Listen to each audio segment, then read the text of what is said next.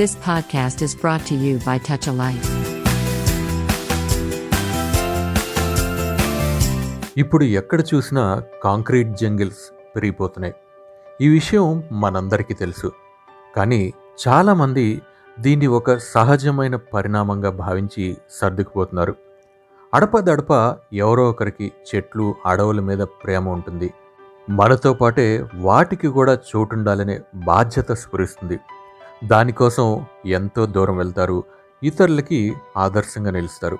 అందులో ఒకరే కేరళకి చెందినటువంటి అబ్దుల్ కరీం. నాలుగు దశాబ్దాల క్రితమే ఆయన ఒక అద్భుతానికి శ్రీకారం చుట్టారు. ఆ కథ ఏంటో తెలుసుకుందామా? అబ్దుల్ కరీం స్వస్థలం కాసర్గాడ్ జిల్లాలోని పరప్పా ప్రాంతం.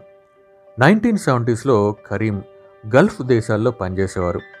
నైన్టీన్ సెవెంటీ సెవెన్లో భారతదేశానికి తిరిగి వచ్చేశారు. కరీం అత్తగారిది పులియాంకులం.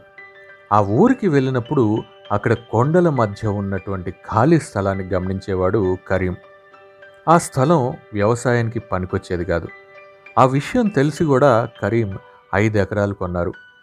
ఆ భూమిలో పంటలు పండవు సరికదా ఉన్న ఒక్క బావిలో నీళ్ళు కూడా అక్కడ ఏమన్నా పండించడానికి సరిపోవు. అందుకే చాలామంది ఆయన్ని ఆ పొలాన్ని కొన్నందుకు పిచ్చోడ్లో చూశారంట.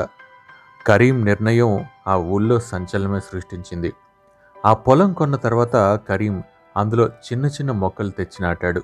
అవి పళ్ళు పూలనిచ్చే మొక్కలు కాదు అన్నీ అడవి మొక్కలే. వాటి కోసం ఎక్కడెక్కడి నుంచో స్కూటర్ మీద నీళ్ళు తెచ్చి పోసేవాడు. ఇలా ఎంత కష్టపడినా కూడా ఆ మొక్కలన్నీ చనిపోయాయి. అయినా ఏమాత్రం నిరుత్సాహపడకుండా మళ్ళీ మళ్ళీ అదే ప్రయత్నం చేసి విఫలమయ్యాడు. ఈసారి ఇంట్లో వాళ్ళు కూడా వ్యతిరేకించారు. అయినా వెనకడుగు వేయకుండా ఓ కొత్త ఆలోచన చేశాడు కరీం. ఇంతకు ముందులా పద్ధతి ప్రకారం కాకుండా వీలైనన్ని మొక్కలు నాటాడు. అందులో చాలా మొక్కలు వాడిపోయినా కొన్ని మాత్రం బతికి బట్టగట్టాయి. మొక్క పెద్దదవుతున్న కొద్దీ దానికి నీళ్ళు ఎక్కువ కావాలి. అది చాలా కష్టం. అందుకే కొండపై నుంచి వచ్చే నీళ్ళకి ఆ నీళ్ళ ద్వారా వచ్చే మట్టికి పొలంలో చిన్న అడ్డుకట్టలు కట్టాడు. అలా కట్టలు నిండటంతో వచ్చే నీళ్ళన్నీ బావిలోకి వెళ్ళేలాగా చేశాడు. మొట్టమొదటిసారిగా ఆ బావి నిండటం క్రమంగా రాతితో నిండి ఉన్నటువంటి పొలంలో ఎక్కువ శాతం మట్టి చేరడం ప్రారంభమైంది. మొక్కలు కాస్త చెట్లయ్యాయి. వాటికి ఆ బావిలో నీళ్ళు తోడిపోసేవారు కరీం. తక్కువ కాలంలోనే ఆ ప్రాంతం కాస్త తేమగా మారింది. భూమిలోకి నీళ్ళు ఇంకడమే కాకుండా రాలిన ఆకులు కొట్టుకొచ్చినటువంటి మట్టి వల్ల పదే పది ఏళ్ళకి అది మెత్తటి మట్టి పొలంలా మారిపోయింది.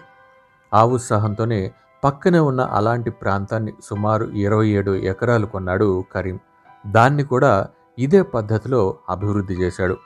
అలా మొత్తం ముప్పై రెండు ఎకరాల్లో ఏకంగా ఒక అడవినే పెంచాడు కరీం.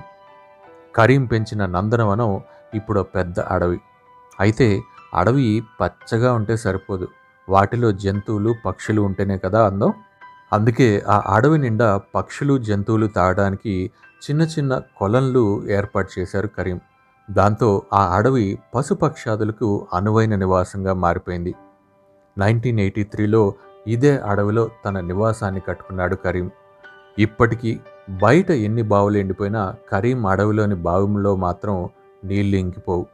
అమితాబ్ బచ్చన్ కేరళ ముఖ్యమంత్రి సహా ప్రపంచంలో ఎంతోమంది ఆ అడవిని సందర్శించి ఆయన్ని అభినందించారు ఆయన ప్రయత్నం కేరళ ఆరో తరగతి పుస్తకంలో ఓ పాఠ్యాంశంగా మారింది ఇలాంటి వాళ్ళు పిల్లలకే కాదు పెద్దలకు కూడా ఆదర్శమే కదా కరీం లాంటి వాళ్ళు ప్రపంచంలో ఒక వంద మంది ఉన్న ఈ లోకం ఓ నందనవనంలా మారిపోతుందేమో You have just listened to Tall Radio Podcast.